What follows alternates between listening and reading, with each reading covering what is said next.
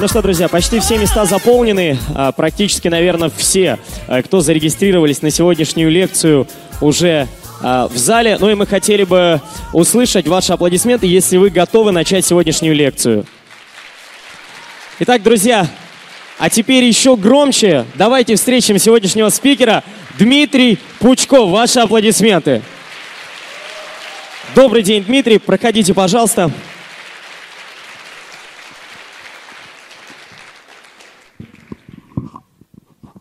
Я вас категорически приветствую. Ура!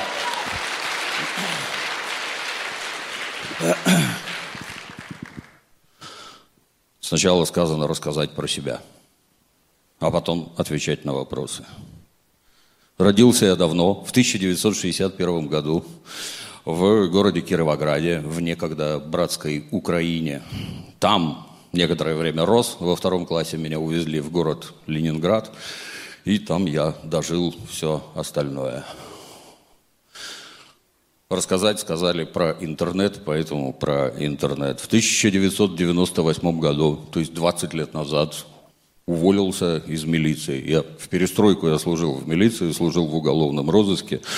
Все самые интересные события. Многие из вас, наверное, слышали, что у нас криминальная столица – Криминальная столица, она ровно по одной причине, потому что надо от Москвы беду отвести.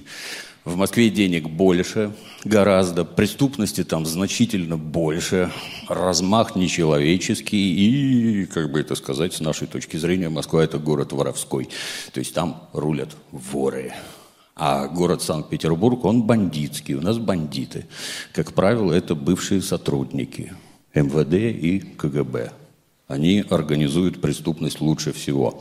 Потому что обучены с ней бороться, все знают и умеют. Я в этом участие не принимал. То есть я с другой стороны был. Но в 98 году пришлось уволиться.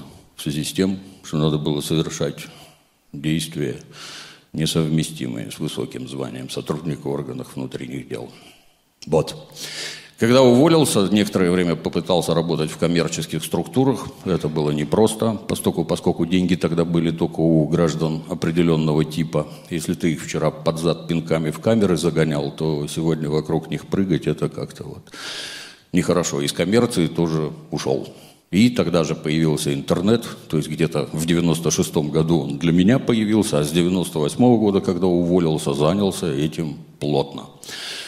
Тогда появились компьютерные игрушки, я усиленно играл в компьютерные игрушки. Как-то вот в детстве, в детстве в нашем их не было, а тут появились компьютеры, а в них игрушки, я в них играл, играл, играл. Была такая игра Quake, может, многие слышали. Вот. И тогда же появилась такая профильная пресса про компьютерные игрушки. Там писали заметки, но как-то плохо хвалили мою любимую игру, поэтому я сам ее начал хвалить. Написал кучу заметок.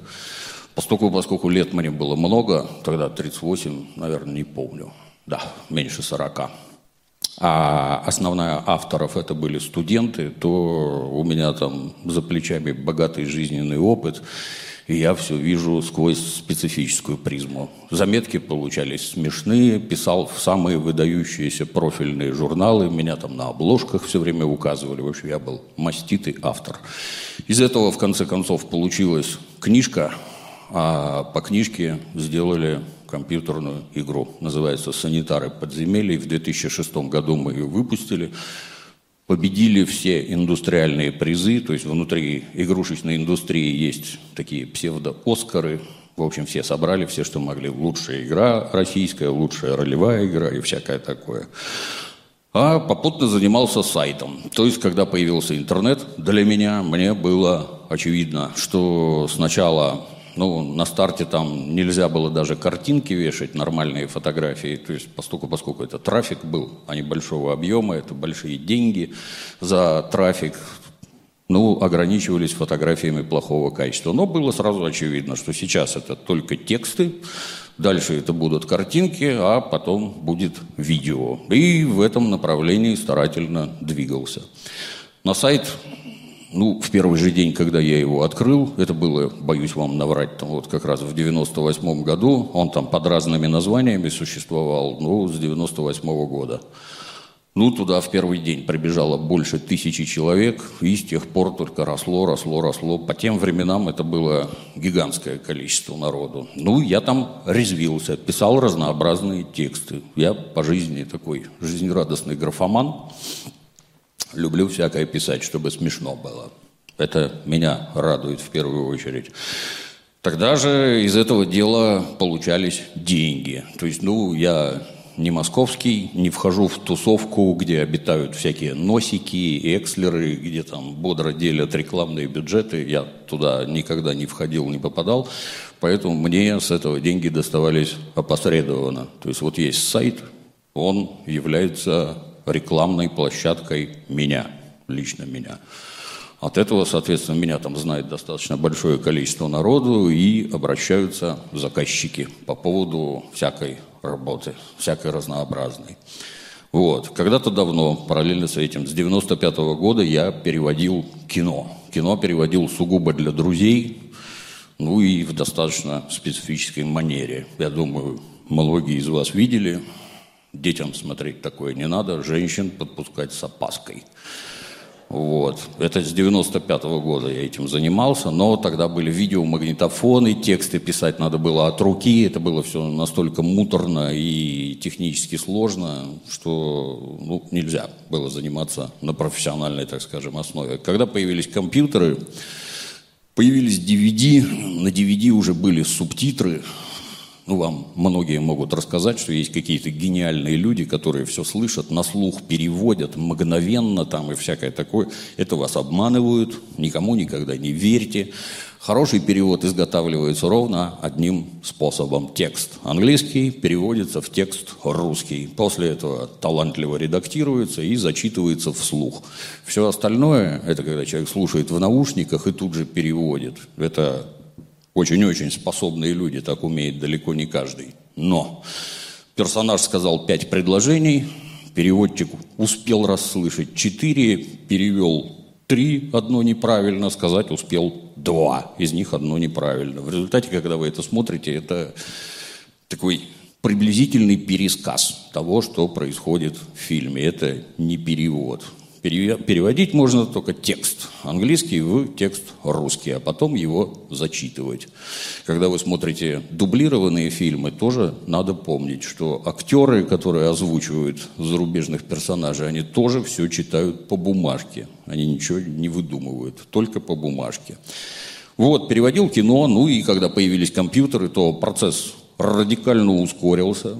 Производиться там, ну, я, я не так много перевел. Вот есть такой переводчик Леонид Володарский, кто из вас в перестройку жил, говорит, такой гдусавый специфический гражданин, он всем говорит, что он перевел 6 тысяч фильмов, ну, по-моему, если бы он перевел 26 тысяч, то ничего бы не изменилось.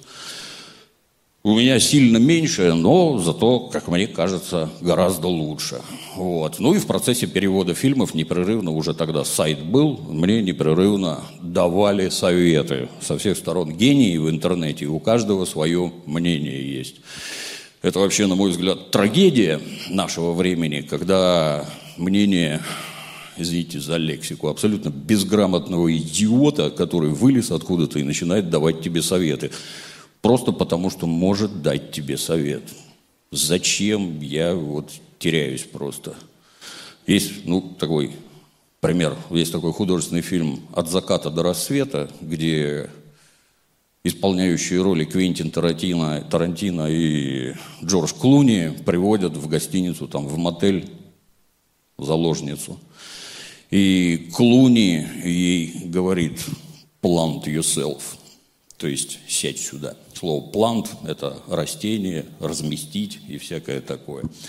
Многозначное. Вот. Тетка пытается что-то сказать, а он ей говорит «плант doesn't talk», что растения не разговаривают, говорит он ей. Это он так тонко шутит. Ну, соответственно, я перевожу. По-русски нельзя так сказать. Я перевожу, что сядь, сиди как мышь. Она начинает говорить, он ее осаживает. Мыши не разговаривают. Но ну, тут же вылезает десяток экспертов. Говорит, что-то у тебя там неправильно переведено. Я говорю, а как правильно?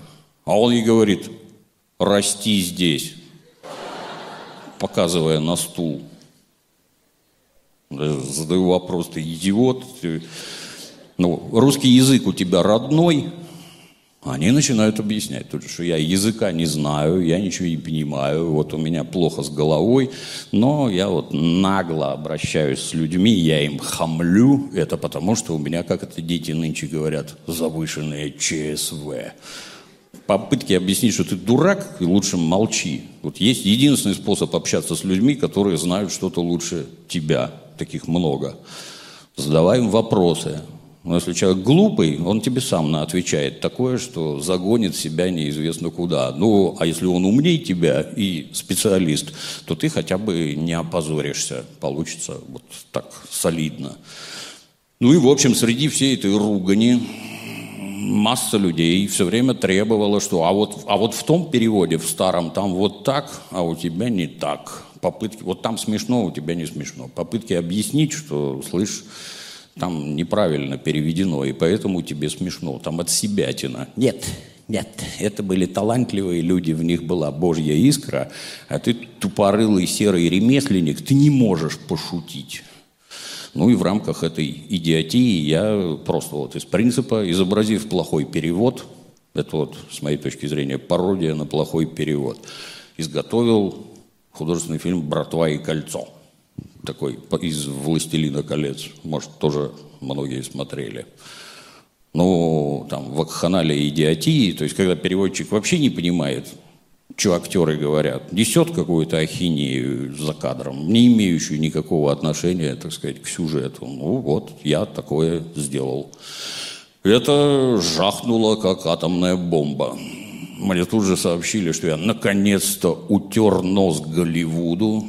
Я никакому Голливуду нос не утирал. То есть это, это дрянное кино невозможно смотреть в другом переводе. На мой взгляд, отличный фильм. Все три я с удовольствием смотрю. Мне нравится.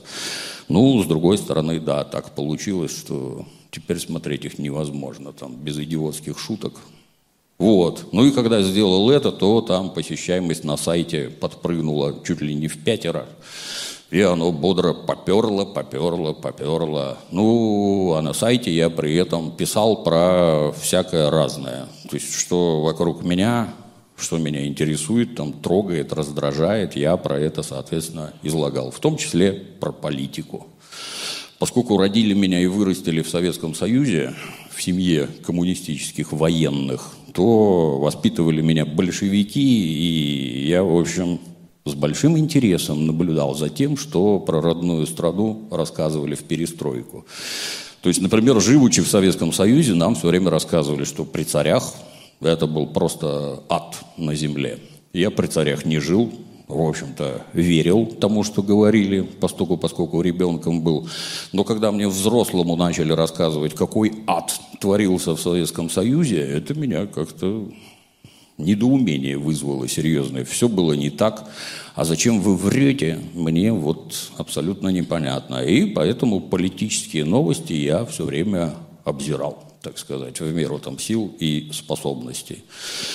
С моей точки зрения, на протяжении 20 лет я все время говорю одно и то же, не меняя вообще ничего. Но недавно выяснилось, что я, оказывается, проплаченный кремлебот, запутинец, и еще чего-то там. Ну, то есть какая-то ахинея. То есть если вчера точка зрения государства с моей не совпадала абсолютно, все было хорошо. А сегодня вдруг совпало, и оказывается, что мне деньги за это платят. Денег, что характерно, никто даже не предлагает. Не то, что не платят, а даже не предлагает. Вот. Ну и в рамках всего этого, вот здесь игрушки компьютерные, здесь кино, тут политические новости. Где-то с...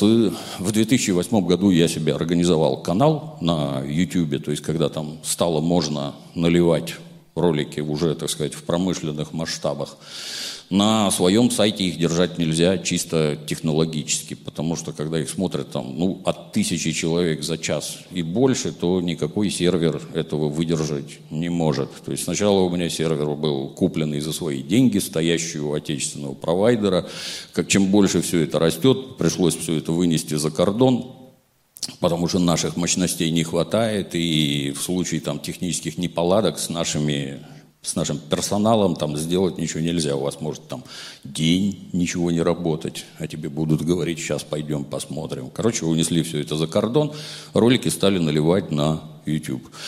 До 2008 года, до 2012, до конца 2012 года я этому надлежащего внимания не уделял. Это было там поручено персонажам, которые при мне работали. За 4 года образовалось 18,5 тысяч подписчиков. Потом в конце 2012 года с персонажами распрощался и взял все это в свои цепкие лапы. И за 4 года образовалось миллион шестьдесят тысяч подписчиков. То есть, ну, совершенно другой результат. То есть сейчас ходит откровенно много, ролики смотрят много, ролики я записываю в основном про историю, ну, то же самое там кино, игрушки и про историю отечественную и то, что вокруг нее происходит. Ролики длинные, там, по полтора часа, то есть они не характерные для интернета как такового, где все маленькие, там, двух-трехминутные, 30-секундные. У меня, наоборот, получаются длинные, но о хороших вещах, действительно серьезных, быстро рассказать невозможно. И полутора часов мало, поэтому приходится там длинные циклы организовывать. К сожалению, вся эта деятельность ну, она занимает огромное количество времени, но денег, опять-таки, не приносит. Я на деньгах, мягко говоря, зацикленный, то есть раз у нас капитализм, то все, что ты делаешь, должно приносить деньги. Кино, вот с кино получилось, то есть до 2009 года, по-моему, да, в 2000, точнее, первый раз, первое кино для проката перевел в 2005 году, это был такой мультипликационный фильм «Отряд Америка». Это два кадра, которые делают South Park, такие, как они, Трей Паркер и Мэтт Стоун. Ну, South Park все видели, я надеюсь. Адские смешные мультфильмы. А это мультфильм про марионеток. Они там на веревочках прыгают, веревочки никто не стирал. Накал идиотии чрезвычайно высок, нецензурная брань страшнейшего накала. Приехали люди из Лондона, представители, так сказать, оценить, что же там получилось. Я поинтересовался, ты по-русски ты что-нибудь понимаешь? Нет. Он говорит, нет, мне не надо, я буду слушать, где смеются. Вот. А поскольку там на показах это показывается там директорам кинотеатров, владельцам киносетей и всякое такое, а директора кинотеатров это в масте такие тетеньки постарше меня несколько, то есть там за полтинник всем. Ну и я сначала с опаской, конечно, как тетеньки воспримут шедевры американского кино, где там испражняются на лицо друг другу и острят по этому поводу. Но тетеньки, как только услышали первое слово из трех букв, дальше их там надо было водой отливать, потому что для нашего человека это так необычно, такие слова. В общем, американец остался страшно доволен, сказал, что ржали даже там, где не надо. Ему страшно понравилось. Мы его прокатали, оно даже, по-моему, там 800 тысяч баксов собрало. Не должно было собрать ничего, но собрало 800 тысяч баксов. Это был первый опыт, а в 2009 я все это перевел на промышленные рельсы, когда уже, ну, сначала принялся ездить по городам и весям, вот так же, вот сидя с микрофоном в зале, там, зачитывая, то есть здесь кино, я в микрофон кричу, ну, как раньше на фестивалях переводили. Это физически тяжело. Я, с одной стороны, крепкий, то есть рекорд у меня был по три, по три за день, не помню, наверное, этого, как его, темного рыцаря, они там почти по три часа идут. То есть сидеть 9 часов орать в микрофон, это напряженно. Это, конечно, не рок-концерт, но тоже серьезно выматывает.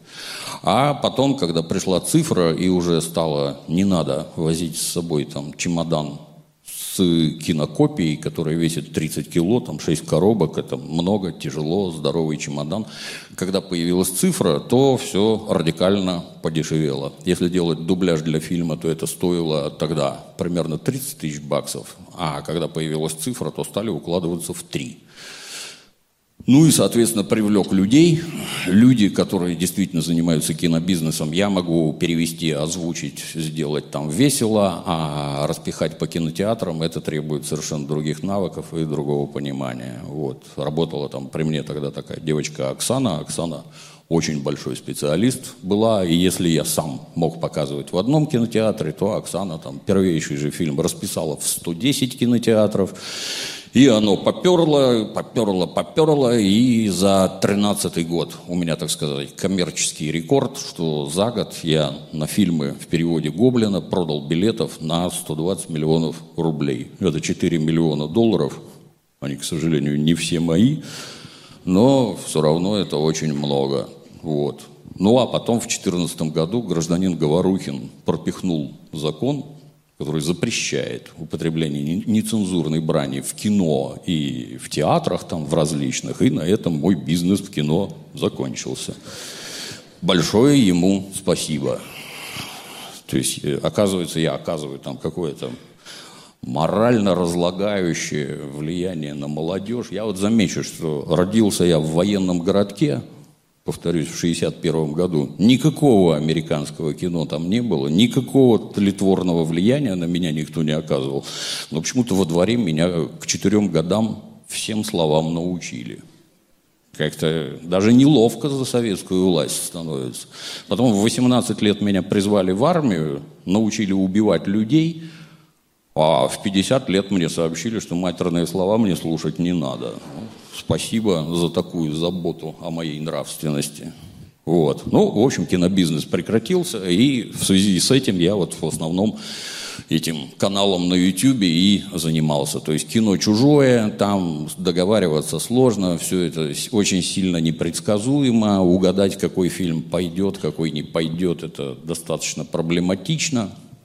То есть все хорошие фильмы, если вы вспомните, ну, что вам сильно нравится, то, как правило, это не блокбастеры, это не трансформеры, которые, не звездные войны, которые там гребут просто как комбайн деньги. Хорошие фильмы, они не сильно популярны среди огромных масс народа. Ну и, соответственно, денег на них заработать сложно. Бывают исключения. Ну, они именно исключения. Ну, кино чужое, а канал мой. И на канале я резвлюсь как хочу. То есть постоку поскольку все СМИ промывают гражданам мозг, навязывают определенную точку зрения, то есть информацию преподносят в строго подготовленном виде, и общественное мнение формируют специфического свойства. Я тоже решил, что я СМИ, и я тоже буду всем промывать мозги, но только так, как мне нравится, а не так, как, так сказать, хочет государство или кто-то, кто стоит за спиной у государства. Это очень сильно востребовано, замечу. То есть, если ролики про историю смотрят в среднем там по 100 тысяч просмотров, то ролики про политику там начинаются от 300. Возможно, кому-то покажется, что это немного на фоне какой-нибудь Дианы Шурыгиной или там еще каких малолетних дебилов. Ну, оно специфическое, на детей не рассчитано, детей страшно бесит, и поэтому там десятков миллионов не может быть. Есть у меня один ролик про так называемый коричневый переворот, то, что произошло на Украине, на Майдане, ну его там 4 миллиона посмотрело. Есть ролик про художественный фильм «Сталинград», Теодора Бондарчука. Ну, там больше миллиона посмотрело. То есть это такое злобное, животрепещущее, но в среднем оно, короче, укладывается там в 300, в 400 тысяч максимум. Ну, я считаю, что и это много. То есть в родной стране я в таком возрасте, наверное, единственный, так сказать, блогер, который что-то там вещает в интернетах, и его вообще кто-то смотрит. Потому что э, когда смотришь на то, что делают сверстники, это неинтересно никому если не прикладываются специальные силы и деньги к раскрутке, к пропихиванию там куда угодно. Я ничего никуда не пропихиваю. У меня есть сайт oper.ru, я там представлен во всех социальных сетях. Они не очень хорошие. То есть вот в Фейсбуке там эти укронацисты, они меня регулярно банят по совершенно неясным для меня причинам, что там выискивают скажем, пост за 2012 год, где написано слово «укр», и за это меня срочно банят на месяц, чтобы я вот ничего про укров не говорил. Ну, прикольно в царстве свободы такое наблюдать. Вот. В общем, вот, есть канал, есть сайт, есть соцсети. Я там резвлюсь по-всякому, всем про всякое рассказываю, и вам, наверное, в том числе. Наверное, я все про себя рассказал. Если есть вопросы, задавайте. Да, спасибо, Дмитрий. А, мы сейчас переходим к вопросам. А, Вопросы будем задавать по следующей схеме. Вы поднимаете табличку, которая есть у вас а, на руках. Дмитрий выбирает слушателя и ну, указываем на слушателя. Вы, пожалуйста, привстаньте. Вам, наверное, микрофон будет, да, поднесен? Виктория, Виктория, микрофон, да. А, слушателям будет поднесен микрофон, и можно будет задать свой вопрос. Пожалуйста, поднимайте таблички. Кто желает задать вопрос? Дмитрий, выбирайте. В первом ряду. Мгм, пожалуйста. Здравствуйте, Дмитрий. Здрасте. А скажите, пожалуйста, почему перелет в Тюмень был такой опасный? У вас ВКонтакте картинка такая Мы страшная. заняты изготовлением идиотских фоток постоянно. Поскольку у нас рожи идиотские, то перелет опасный. Самолет похож на трамвай. Как только выпустил шасси, мы с Дементием думали, что мы сейчас выпадем из него. Там с таким лязгом все это страшно. Далее. Вот во втором ряду, пожалуйста. Дмитрий Юрьевич, здравствуйте. Здрасте. Я коротенько, можно не вопрос, а просто хотел сказать вам большое спасибо за все, что вы делаете. Я стараюсь. Вот за ваш сайт, за Клима Жукова, за грани заката. Продолжайте в том же духе. Здоровья вам. Приходите еще. Спасибо. Спасибо. Пожалуйста, Дмитрий. Поднимайте, поднимайте таблички. Вот есть справа, да. Здравствуйте, Дмитрий. Здрасте. Также хотел бы вас очень поблагодарить, особенно вот за эту рубрику разведопросов. И вообще спросить про дальнейшие планы развития канала. Мне интересно. Нету никаких планов. Планы как только озвучиваются, они сразу нарушаются, разваливаются и ничего не получается. Поэтому ничего сказать не могу. Идет поступательное движение. Чем дальше, тем больше. В настоящий момент я уже уперся в, так сказать, край своих физических способностей, поскольку, поскольку сидеть и все время разговаривать с людьми, я их перебивать не люблю. С моей точки зрения, если я кого-то позвал, то только для того, чтобы он рассказал то, что он хочет. Не показать всем, какой я умный. Я, между прочим, умный и умнее многих. Но моя задача только выкрикивать, а он, а она, иди ты. Вот, все. Я только оттеняю собеседника, но разговаривать с ними настолько тяжело, я то спать хочу, то еще чего-нибудь. То есть, когда меня совсем рубит, у меня там гиря стоит сбоку, я держу гирю, чтобы не уснуть. Ну и в конце концов устаю. То есть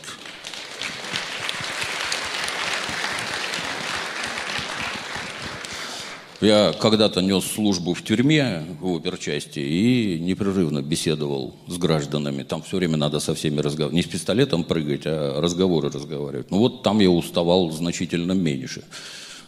Ну, может, моложе был, не знаю. Это тяжело. Я их пытаюсь все время перепрофилировать, чтобы они сами друг с другом разговаривали, а не со мной. Но пока не очень успешно получается. То есть там на ведущих кого-то другого нанимать, ну, кого-то другого, кроме меня, публика не воспринимает абсолютно. Это плохо. Вот. Плюс там есть запрос на всякие книжки, сериалы там и прочее. Вот сейчас мы взялись, ну, уже доделали практически с Климом про сериал «Рим». Вот, ну, нормально получается. То есть вот серия переведенная, вот разбор этой самой серии. Разборы в ряде аспектов, на мой взгляд, даже веселее, чем само кино получается. Ну, Клим Саныч – личность крайне специфическая, такие попадаются редко, но у нас с ним уже там еще один сериал намечен к разбору, там мы тоже будем резвиться и тоже будет смешно. Вот. Ну, это ж, я же говорю, что оно очевидное, вот поступательное движение. Вот такое, да, а больше нет. Спасибо вам за вопрос. Давайте вот с левой части поднимайте, пожалуйста, таблички. Можно вот сюда микрофон? Укажите, Дмитрий, кого будем слушать? Давайте вы будете показывать. Вот, пожалуйста. А вот вы сказали, что закон приняли э, по поводу запрета мата в кино. Нецензурной брани, так Да. В то же время я ходил на фильм «Малавита» в Синема-парк уже после принятия этого закона, и потом еще несколько фильмов, по-моему, выходило. Их надо запикивать. В соответствии с законом надо запикивать. То есть можно либо слова изменить, это, на мой взгляд, неправильно, а можно умело пикнуть. Тогда любой русскоговорящий, он понимает, кого куда послали и зачем. Но там бывают некоторые аспекты э, Художественный фильм «Война против всех» не смотрели, нет? Нет. Ну, там целый такой диалог, три персонажа, они друг друга непрерывно шлют куда-то, перекрикивая друг друга. Ну, там вообще ничего, пищи, не пищи, ничего, ничего не понять. Даже мне, я его перевел, а мне непонятно, про что они говорят. Это, то есть, не очень хорошо. По-другому делать нельзя. Но как только делаешь так, Тут же в комменты прибегает толпа малолетних дебилов, которые начинают орать. А, ты говорил, что ты там против цензуры, а сам подонок всех обманул. Ну и хоть они дебилы, это имеет непосредственное, так сказать, воздействие на количество проданных билетов. Вот сразу, без дураков. И при этом вот художественный фильм «Война против всех», на мой взгляд, шедевр заснял такой Мартин Макдона, это который однажды в Ирландии заснял, если их два брата есть, вот. Один брат заснял «Залечь на дно в Брюге», и вот сейчас в кино идет «Три билборда на границе Эббинга». Очень хороший. Отвратительно переведен, мерзко дублирован, но даже так он все равно скрыть качество не удается. Вот. Ну, билетов продается все равно меньше вот этим обманутым гражданам. Билетов продается меньше, интереса меньше. За позапрошлый год я в прокат вот в сети Синема Парк выпустил пять фильмов, за прошлый год один. В этом году не сделал ничего вообще. То есть мне не порваться просто физически. Для этого нужны специальные люди, которые этим бы занимались. Я сам не могу. Мне уже не одолеть. Поэтому оно вот заглохло. Время от времени что-нибудь перевожу для телевизора. Вот 26 числа, 26 января выйдет первая серия третьего сезона «Эш» против зловещих мертвецов. Такой адский трэш на тему фильмов ужасов, очень смешной. Уже вот третий сезон, 26 февраля. Перед отлетом к вам, как раз вот, когда там пятница была, озвучил, сдал, к 26-му будет. Спасибо. Спасибо. А, вот, по-моему, где-то рядом, да, еще вот э, хотели задать вопрос. Пожалуйста. Э, здравствуйте. Э, два вопроса задам. Э, первый, когда... По очереди, да. Да. Когда ожидать «Хоббитов»? Хотя бы первого... Хоббитов делаю не только я, постольку, поскольку там вставляют идиотские звуки, какую-то музыку там и прочее. Я могу сказать, что надо сделать, могу, так сказать, текст зачитать. В тексте он давным-давно готов. Люди, которые отвечают за техническую часть, то один не может, то другой не может, то я не могу, то потом я забыл, у меня с забывчивостью все хорошо. Опять полгода прошло, год прошел, и никто не чешется. Поэтому я не знаю. Зависит это не от меня, вот как-то так. У меня еще два есть. То есть у меня давным-давно, еще до того, как делали «Властелина колец», я налегал на «Звездные войны». Я их, очень, помню. я их очень сильно не люблю. То есть, с моей точки зрения, фильм дурацкий. Ну, его маленьким надо смотреть, он все-таки там дети-подростки, для них предназначен, а я уже в возрасте был, поэтому он меня взбесил страшно. И я, макнув перо в навоз, отработал, так сказать, юмористическую часть. Изначально сделаны два, это он там четвертый эпизод и шестой. То есть самый первый фильм, это который «Новая надежда», по-моему, называется, и «Возвращение джедая». То есть они с 2000 года валяются, вот, не сделанные. Но там тоже уже доброхоты суетятся, что типа давай. А постольку, поскольку меня еще все время тянет к нецензурной брани, а в этих фильмах было принято осознанное решение никакой нецензурщины, чтобы не было, то в рамках этого вот мы с Дементием забацали художественный фильм индийский «Зита и Гита». Зита и Гита обрела настолько чудовищное звучание, что ну, это как у индусов, там разлученные девочки-близнецы, одна в богатой семье, другая в бедной, та, которая в бедной ее украли, украли ее для того, чтобы вырастить и продать на органы, а в которой в богатой семье она закончила Массачусетский университет и гонит наркотики там в Гоа. Дальше там фантасмагория развивается, но он настолько чудовищный, поскольку я теперь член Совета при министре культуры, я не могу себе позволить такие вещи. Но, в общем, если пойдет, то мы там актеров наймем, чтобы я к этому был не причастен. Ну, повторюсь, что там накал такой. Я лично, когда, так сказать, черновые версии смотрел, я смеялся так, что через 10 минут я уже даже смеяться не могу, просто морда не имеет. Там. настолько страшное. Вот это вот хотелось бы в первую очередь. Спасибо. И еще вопрос. э, Санитары подземелья, помню, суперская игра. Спасибо вам большое. И хотел бы узнать, э, планируются ли какие-нибудь игры еще? В России такие больше не делают. То есть в 2008 году компьютерную индустрию поразил кризис, продажи упали в 50 раз. Мы в в 2008 выпустили продолжение про что-то там, про черный квадрат. Ну, оно совсем не продалось. То есть просто потому, что кризис. Вся индустрия навернулась, и теперь делают только онлайновые игры у нас. Это вот приносит деньги, там донат непрерывный, все это игроки платят. Ну, я беседовал там с самыми, так сказать, передовыми нашими производителями. Они ну, смотрят с интересом и радостно говорят, что про тюрьму никому не интересно. Дети любят играть только в эльфов, и чтобы были принцессы. Тут, в общем-то, не поспоришь. Вот есть такой замечательный сериал там про Сопрано, про бандюков. Он для взрослых, хороший. То есть там HBO нащупала серьезный, так сказать, тренд, куда можно двигаться и продавать взрослым людям взрослые мыльные оперы. Очень хорошо получилось. После этого они попробовали делать сериал «Рим», где можно было крови напустить в 10 раз больше, там чудовищный разврат и всякое такое.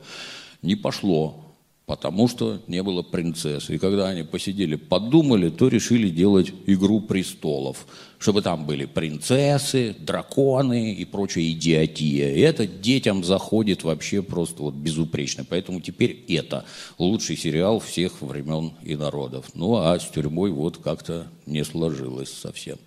Кому не обращался, никому не интересно. Ну, оно специфическое, то есть это людям, которые со мной трудятся, я. И то, что я говорю, должно нравиться. А поскольку там люди молодые в массе, то я им очень сильно не нравлюсь, поскольку я как плохой папа что-то объясняю, что-то требую, а это вот недопустимо абсолютно. Поэтому вот сейчас никак. Спасибо вам за вопрос. А, пожалуйста, вот там вот на верхнем ряду уже давно держат карточку. Пожалуйста, ваш вопрос. Э, Здравствуйте, Дмитрий. Я бы хотел задать э, такой вот вопрос. А вы думали насчет переводов и озвучки видеоигр? Допустим, «Ведьмак 3. Дикая охота» очень успешно выстрелил тем, что как раз-таки там были те самые словечки, которые так не нравятся Министерству культуры в российском кино. Да. Затрудняюсь ответить, когда меня спрашивают, вот мне 56 лет, а ты мне задаешь вопрос, думал я или нет. Вот, э, ну да, извиняюсь. Я повторюсь, Хотели- сильно хотели не вы- глупый, сильно не глупый. Я извиняюсь. Перевел игр, и в том числе озвучил, я штук 6 или 7. Проданы они у нас миллионными тиражами. Естественно, я про всякое думаю. Но Про перевод игр, если, например, взять, вот знаешь, такая игра была Fallout, из которой там дальше Fallout и строили, когда-то была очень хорошая. Если я правильно помню, в Fallout было 1,7 мегабайт текста в формате TXT. Это огромное количество работы, то есть просто жуткое. И вот если сравнивать с кино, то нормальное кино, обычное такое, рядовое, где не очень много говорят, ну, нормально говорят, оно у меня занимает где-то 15 страниц текста. Если это психически больной Квентин Тарантино, у которого у всех персонажей словесный понос, ну, значит, это где-то там 27-30 страниц. За это я получаю, вот приведенные цифры про 4 миллиона долларов в год, за это я получаю очень большие, по нашим меркам, деньги. А если взять компьютерную игру, я не знаю, там вообще все прибыли надо мне заплатить с моими расценками вообще. То есть эти производители не получат ничего, а я за меньше ничего делать не буду, потому что так нельзя. Ну и вот как-то коммерческие интересы не совпадают абсолютно. Поэтому перевести «Ведьмака» нет, никак невозможно. А, допустим, поучаствовать в озвучке. Не зовут. Я это, очень многим очень сильно не нравлюсь в силу всяких вот разнообразных причин того, что я говорю вслух, я вот очень многим сильно не нравлюсь. Они, как бы это помягче сказать, меня остро ненавидят. Они друг другу рассказывают, например, что фильмы перевожу не я, Вот мне вот даже интересно сейчас, вот масса всякого софта, ну ты возьми, прогони. Вот как, например, гражданин Солженицын когда-то рассказывал, что это не Шолохов написал произведение «Тихий дон». Поливал гражданина Шолохова известной субстанцией, лгал, выдавая свои вымыслы за действительность. А потом этим почему-то занялись шведы шведы, там тогда еще искусственного интеллекта не было, но программа, она очень быстро порядок слов отслеживает, часто употребляемые слова и всякое такое. И шведы сказали, что это Шолохов написал, что, в общем, стиль понятен, отслеживается вот так-то и так-то. А потом внезапно нашли рукопись этого самого Шолохова с правками, что было вот так, а стало вот так, здесь переделал, там переделал. Что мешает сравнивать мои переводы с моими переводами, мне сказать затруднительно. Но они друг другу рассказывают, что это перевожу не я, а переводить я не умею, я просто актер озвучки. Но я замечу, что я самый дорогостоящий в России актер озвучки и по совместительству самый высокооплачиваемый переводчик. Это многим жить не дает. Они меня из-за этого очень сильно ненавидят, и работа как-то вот не складывается. А я глумлюсь над ними по-всякому. Спасибо большое. Пожалуйста. Спасибо за вопрос. Пожалуйста, давайте теперь с этой части. Вот там прям очень высоко, да, поднимают табличку. Можно, пожалуйста, даже две таблички.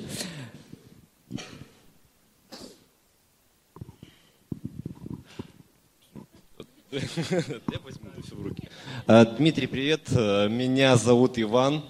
4 А, марта близко, Оскар уже рядом. Как думаете, какой фильм в этом году возьмет статуэтку, главную статуэтку за лучший художественный Я фильм? ж не Ванга, я Ну, предположение какое? Не могу, не знаю. То есть меня, лично меня, номинации Оскара не интересуют никаким боком вообще. Это чужая культура, в рамках которой абсолютно чуждые по воспитанию лично мне люди принимают какие-то решения. Вот говорят, что там главный номинант художественный фильм «Прочь». Смотрели, не смотрели? Ну, чушь, честно сказать. В двух словах, да, кто не видел, значит, белая девица, а у нее, как это сейчас говорят, бойфренд негритенок. Что для этого общества, всеобщей демократии, равенства, справедливости, это что-то из ряда вон. У нас вон, сколько там лет нами грузин правил, что-то ни у кого никакого интереса не вызывает. Сколько евреев при нем было в правительстве, тоже никакого интереса не вызывает. Для нас они люди, точно такие же, как мы. А в Америке негр с белой, и это что-то вообще.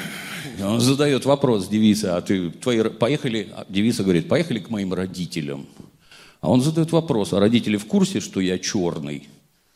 Ну, видимо, это что-то настолько серьезное для родителей, для белых людей как таковых, что как-то вот не укладывается. Ну и дальше там всякие коллизии, что негритенка хотят там распатронить, ну, не совсем на органы, но около того, что эта белая семейка там лютует. И в целом это, если вы понимаете тамошние реалии, то, в общем-то, ну, такая черная комедия про взаимоотношения между расами. У нас такого не понимает никто вообще. И фильм, ну какой-то хреновый фильм ужасов, глупый, с какими-то дурацкими вставками про негров. Зачем они там, понять невозможно. Смотреть его лично мне неинтересно. До этого на меня примерно такое же впечатление произвел такой муншайн, лунный свет, про негритенка-гомосексуалиста. Меня вообще гомосексуалисты не трогают ни в каком плане. Ни живьем, ни, так сказать, это морально. Живете вы там, мне не интересно, чем вы занимаетесь. У меня своих занятий хватает вот сколько угодно. А там, ну как, мы его смотрели втроем, такие половозрелые мужчины, и девочка при нас была. Остались, ну, я, я даже не берусь изумление описать, что это такое, это о чем вообще. Это чушь собачья. Кроме того, как там негр-наркоторговец, у которого там золотые фиксы, вся верхняя челюсть, все золотые зубы. Но потом он сел есть и зубочисткой отковырнул эти зубы, чтобы поесть. Я такого даже в тюрьмах не видел. То есть, вообще. У, он же тоже там лауреат неведомо чего. Ну и вот если дадут этому художественному фильму прочь, Ну, это, по-моему, все говорит об Оскарах, Американской киноакадемии и прочее. Вообще, отношение к этим киноакадемикам, знаете, вот у нас есть так называемые кинокритики. В России их там несколько штук, таких назначенных, скажем так, такие высоколобые граждане, которые, они адски насмотренные, со страшной силой. Они смотрят только такое. Вот артхаус, там вот высокоинтеллектуальное кино. Что там интеллектуального лично я понять не могу. То есть, по-моему, эти фильмы снимают люди, которые в жизни вообще ничего не понимают, ведут себя как-то странно, и вообще вот, вот вокруг вас, наверное, есть граждане, мнение которых вас вообще ни по каким вопросам не интересует. Вот абсолютно. Потому что ты дурак, мнение твое дурацкое, слушать тебя незачем. Вот примерно так выглядят кинокритики. Какое мне дело до того, что вот лично тебе что-то там нравится? Я эти фильмы смотреть не буду никогда, потому что они дурацкие, раз они нравятся тебе. Я смотрю другие.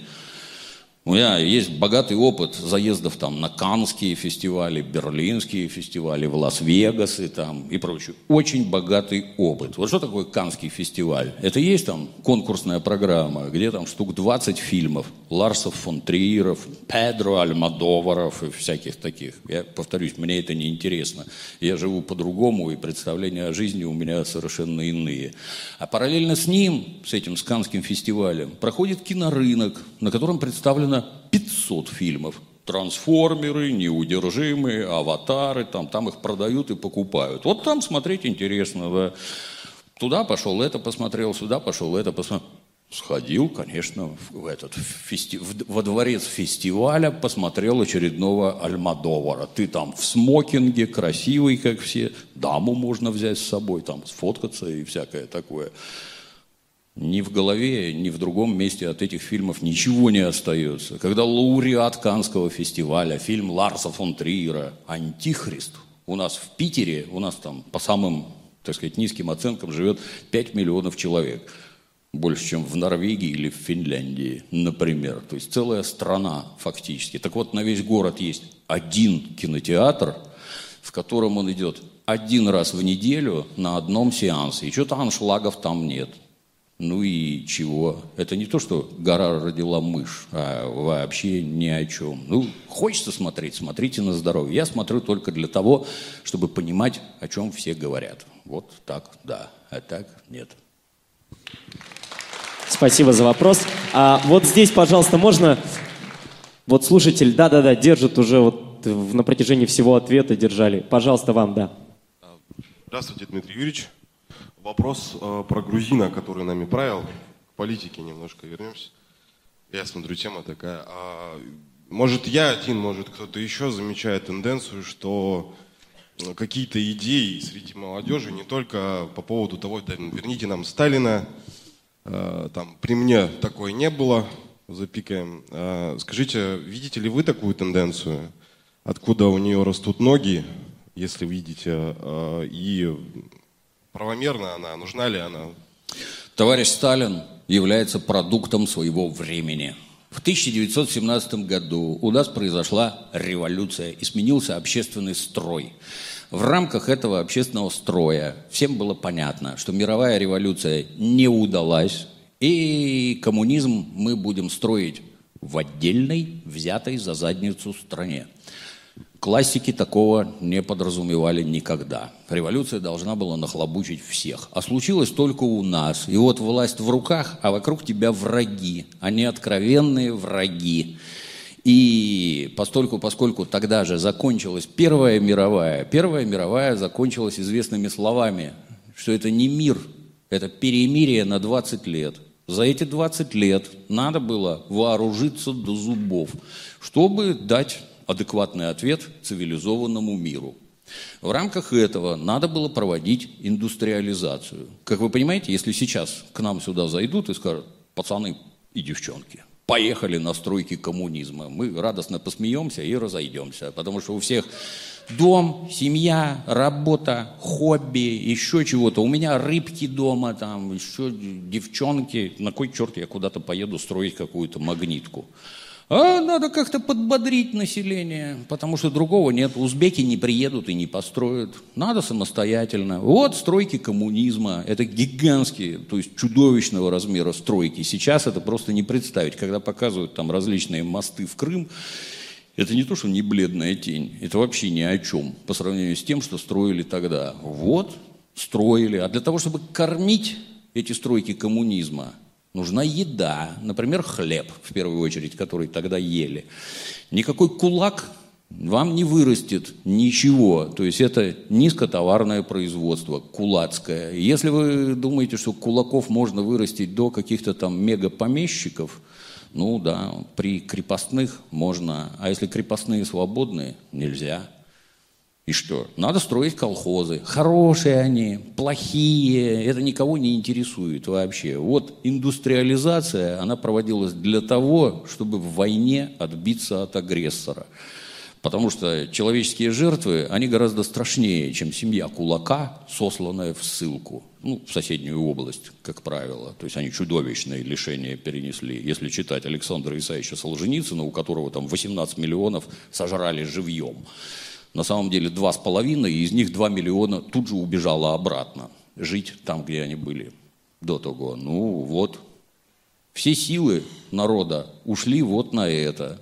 И вот случилась война, о которой, естественно, все знали, и к которой готовились. И вот случилась война. На нас напала лучшая армия планеты Земля. Лучше на тот момент не было никого. Они уже захватили всю Европу. И на них работало 400 миллионов человек. Просто там во всяких Португалиях, Испаниях и прочее. Просто для того, чтобы освободить немецких мужиков, которые, взяв винтовки, пошли убивать русских. Они их освободили, да, немцы пришли к нам. Отлично воевали немцы. Все разговоры вот у нас, например, сейчас сводятся к тому, какие ужасные поражения мы терпели в начале войны. Терпели, да, безусловно, потому что на нас внезапно напала лучшая армия планеты Земля. А у нас в это время шло реформирование армии, в рамках которого кого-то расстреляли, как это у нас принято, кого-то поменяли, как это принято у всех, и что-то готовили. Реформы в армии закончились только к Сталинградской битве, где прибыла уже совершенно другая армия, не та, которая начинала войну, а совсем другая. Там все в такое кубло завязано. А тем временем, вот, например, был такой гражданин Френкель, адский жулик из Одесского порта.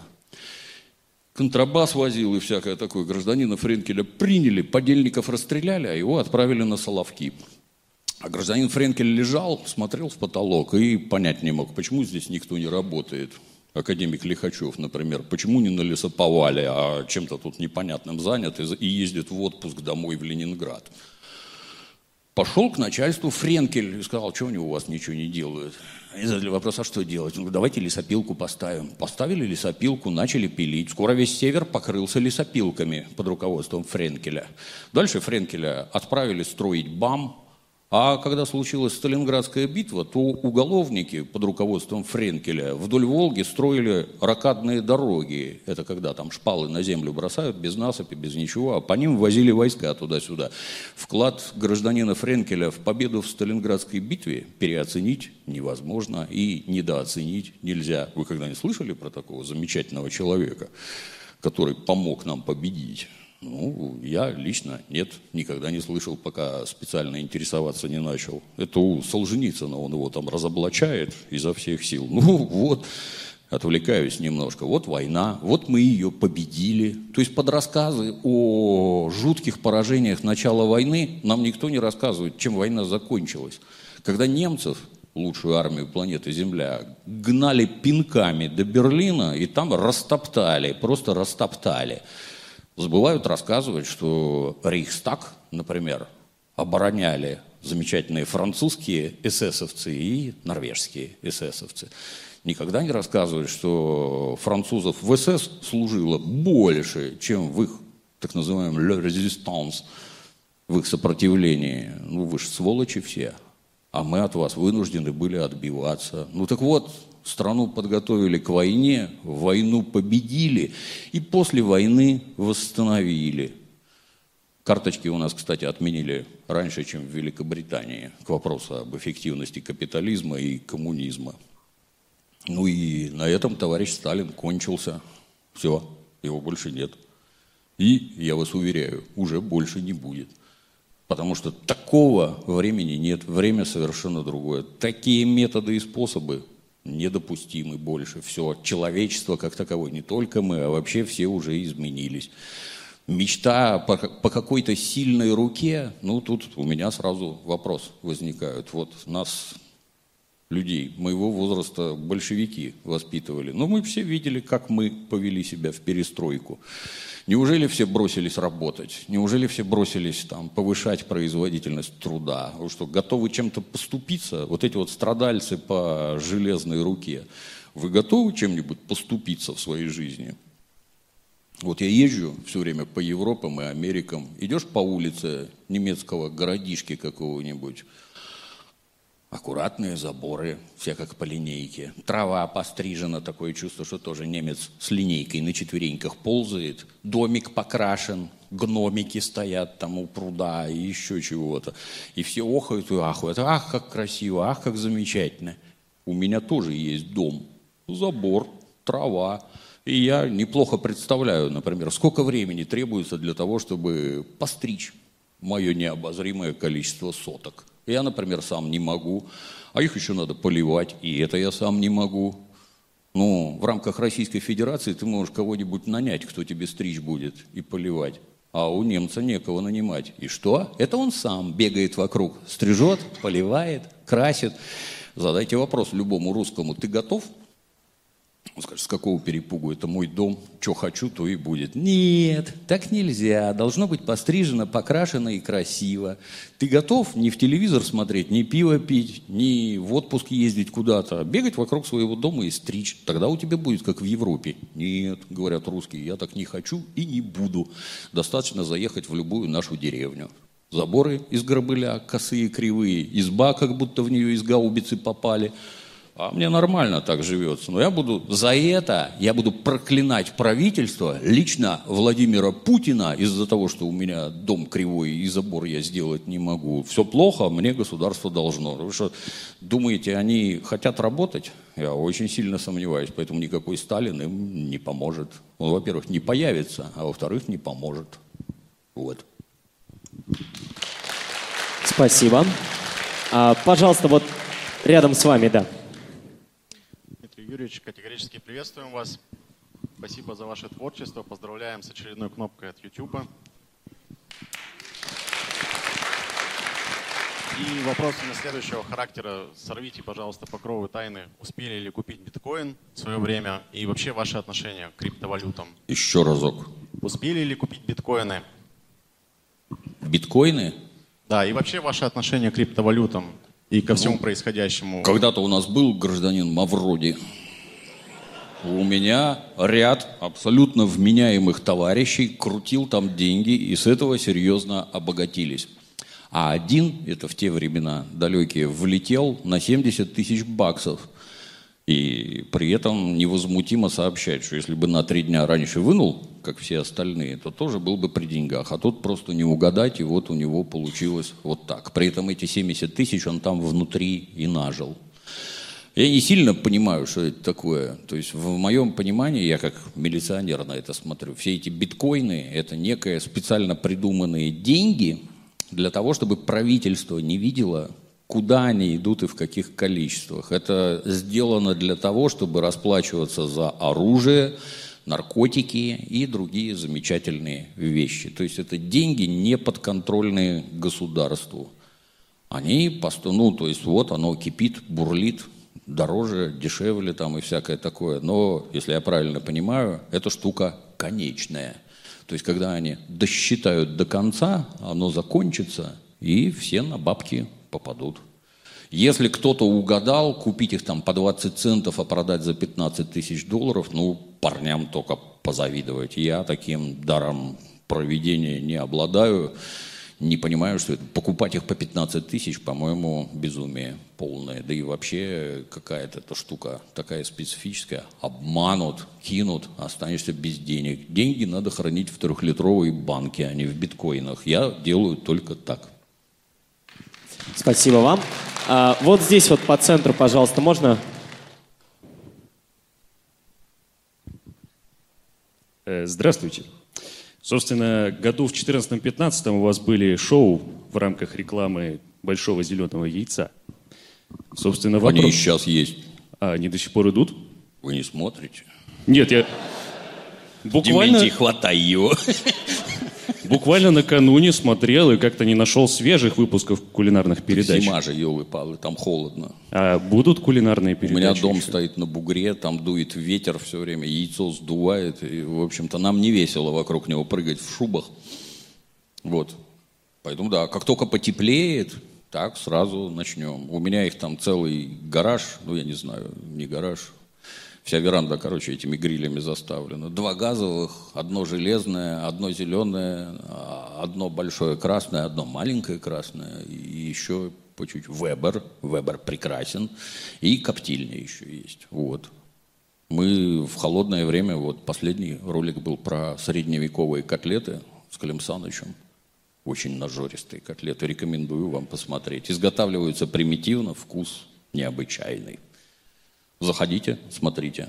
Оно, в общем-то, построено было все для роликов про сопрано, про итальянскую кухню. То есть там кухня псевдоитальянская у нас построена. Построил, построил Дементий, но руководил всем художник с Ленфильма, поэтому она такая красивая, там всякого понапихана, понатыкана, но поскольку и до самого сопрано так руки и не доходят, и до кухни тоже. Хотя ролик про то, как варить макароны, по-моему, 200 тысяч раз посмотрели. Ролики хорошие. Заходите, будут. Спасибо за вопрос. Пожалуйста, далее. Ну, давайте на этот раз с этой части зала. Вот ближайший к вам. Здравствуйте. Здрасте. Вопрос про вашу работу в представителе при Министерстве культуры. Насколько его работа эффективна и откуда же все-таки берется такой поток фильмов сомнительных, которых вы на своем канале обозреваете? Я как единичный участник оценить не могу. Я могу твердо вам сказать одно, что при всей, так сказать, всеобщей ненависти к нынешнему министру, я на это смотрю с другой стороны. Вот до него был некий гражданин Швыдкой, который приносил стране безусловный вред, и только вред. И эту самую культуру на пару с такими персонажами, как Серебряков, Двига или Серебренников, как его там, этот из Гоголь-центра, невинно пострадавший мастер обналички, двигал совершенно не туда, куда надо. Нынешний министр при всех, так сказать, там общеизвестных недостатках, он совсем другой. Двигает туда, куда надо. Вот мы с Дементием как-то поехали в город Суздаль. В городе Суздале на чьи деньги отреставрировали? Там масса всего отреставрировано. Министерство культуры, а это, Министерство культуры, а это, Министерство культуры. При советской власти столько не делали, сколько они чинят сейчас. В таких объемах и настолько качественно. Ну, Швыдкой как-то чем-то другим занимался. Вот. Министр меня позвал в этот самый экспертный совет, где я, так сказать, как неким образом причастный к кино, могу оценивать сценарии на предмет возможности государственного финансирования. Я там тружусь не один, совет достаточно большой. Мое мнение воспринимается как мнение одного из многих. То есть я вот так вот, чтобы радикально там Гаврила и Хомяк это выбрасывай, там, это мы не будем финансировать. Так не происходит. Мое мнение учитывается вместе со всеми. Причем, ну, как я понимаю, оно учитывается только в определенных аспектах. То есть, когда есть какие-то причины рассматривать именно этот сценарий, тогда обращаются к мнению этого экспертного сообщества.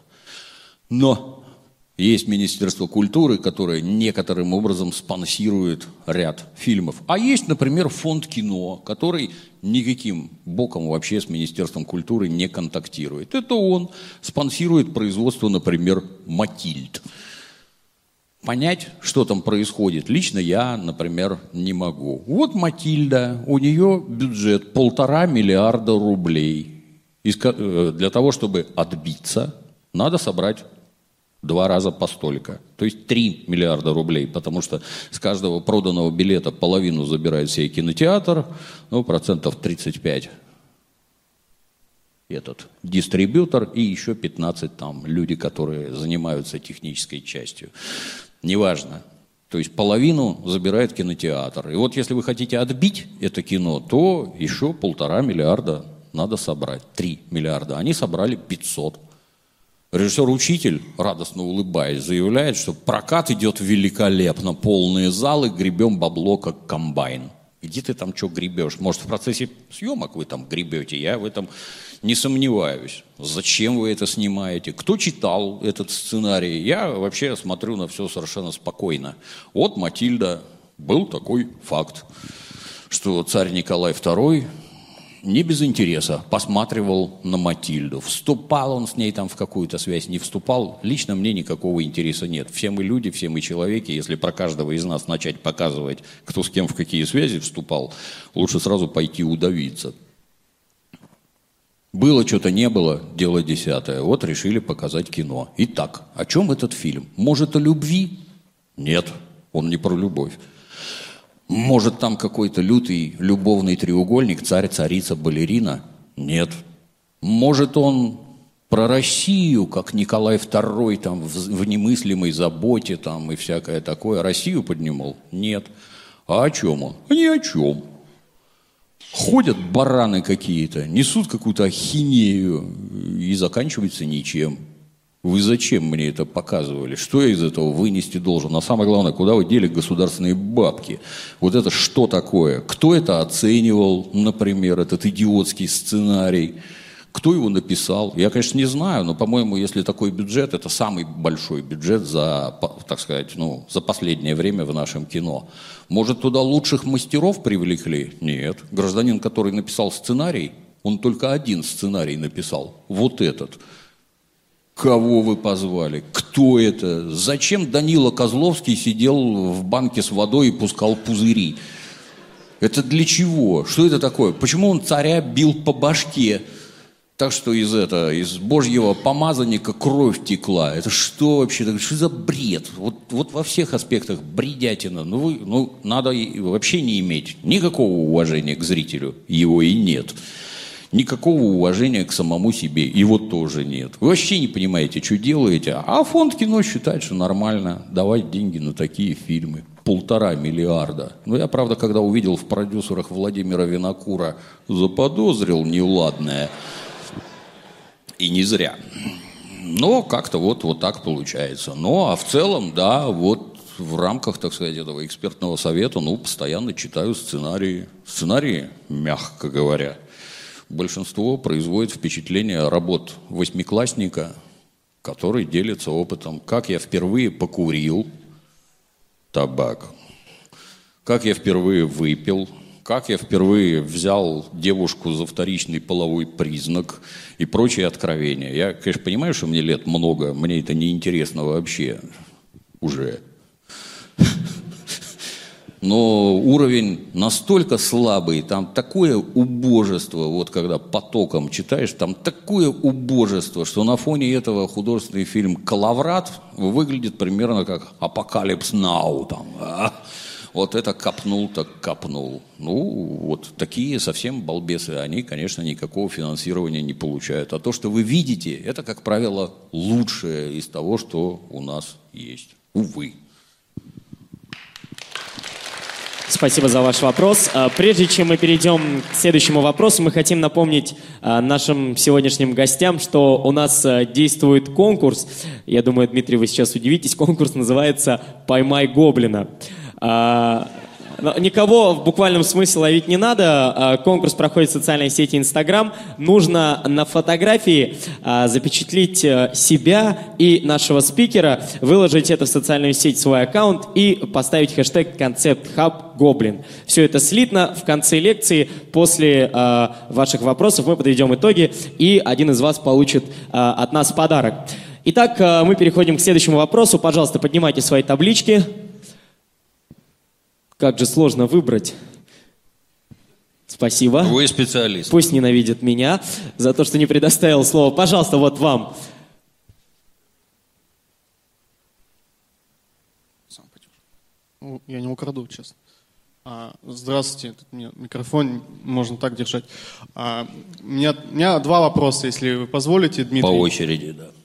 Естественно. А, Первый вопрос. А, Вы как человек у нас сугубо советский, и вы можете объяснить такую популярность среди молодежи, а, которая далека от этого периода, почему молодежи так интересно вас смотреть и слушать? Это первый вопрос.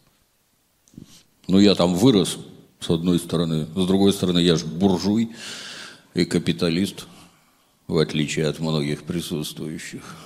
Поэтому я типичный представитель капиталистического класса, который сосет из вас кровь, наживается на прибавочной стоимости и всякое такое. Не совсем правильно меня оценивать как советского человека. Я оттуда, да, но живу я совершенно не так, как может показаться. Многих очень сильно разочаровывают. Они сначала почему-то считают, что я коммунист, а потом вдруг оказывается, что я буржуй. Разрыв шаблона, дети в ярости, в шоке, я гад, предатель, сволочь, не слушайте его. Хотя я со всей пролетарской откровенностью скажу, что левые идеи в отечественном интернете никто не занес так далеко, как я. Их никто не заносит. Фактически я как Фридрих Энгельс. Вот. Ну, я там жил, я там родился, я там жил. Я очень хорошо помню, как я жил. Очень хорошо. У меня хорошая память, я прекрасно помню. Например, я не мог купить себе магнитофон. Они не продавались, их тупо не было, они были в адском дефиците. Не мог купить себе модные штаны, как сейчас. Зашел в магазин, а их там тысячи просто, и в половине отделов скидка. Не мог купить жратвы такой, какой я хотел. Там никто не пух с голода. Но вот нынешнего чудовищного разнообразия ни в чем не было. Категорически ни в чем. Вот я сейчас езжу много на Запад. Вот что на Западе видно в первую очередь? А. Дешевая еда. Б. Дешевая модная одежда. Ну и тамошние жители, он нажрался. Я красивый весь сижу, у меня все хорошо.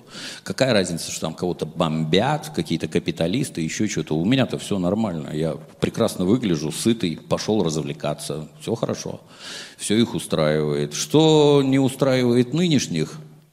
Их, на мой взгляд, в первую очередь не устраивает социальная несправедливость. Им рассказывают, что вот в Советском Союзе там такого не было.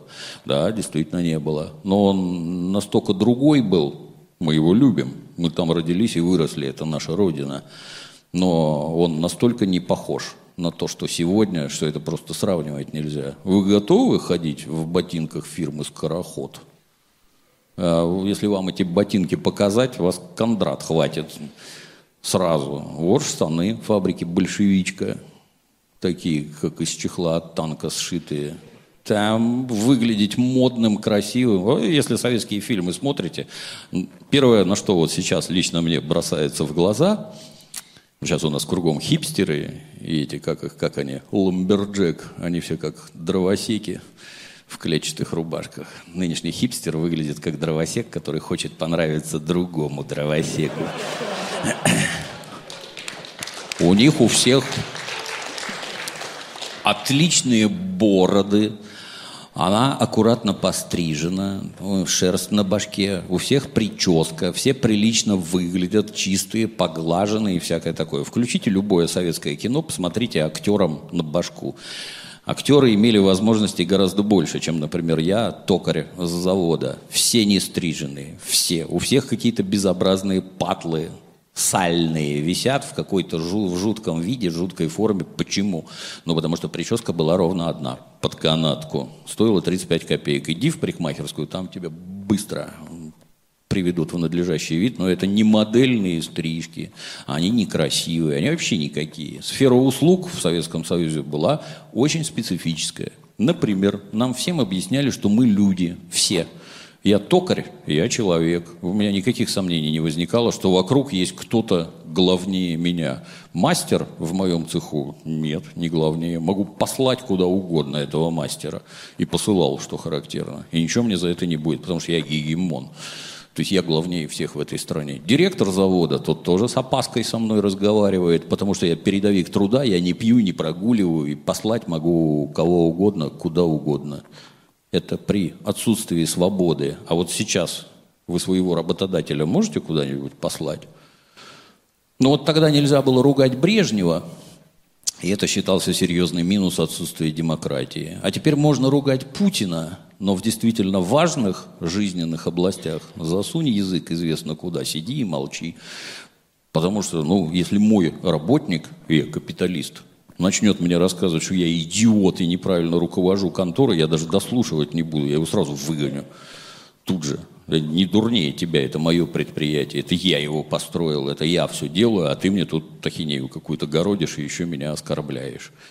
Ну, дети, они хотят справедливости и равенства, но они же не любят коммунизм, где справедливость и равенство, а любят капитализм. А в капитализме ни справедливости, ни равенства быть не может.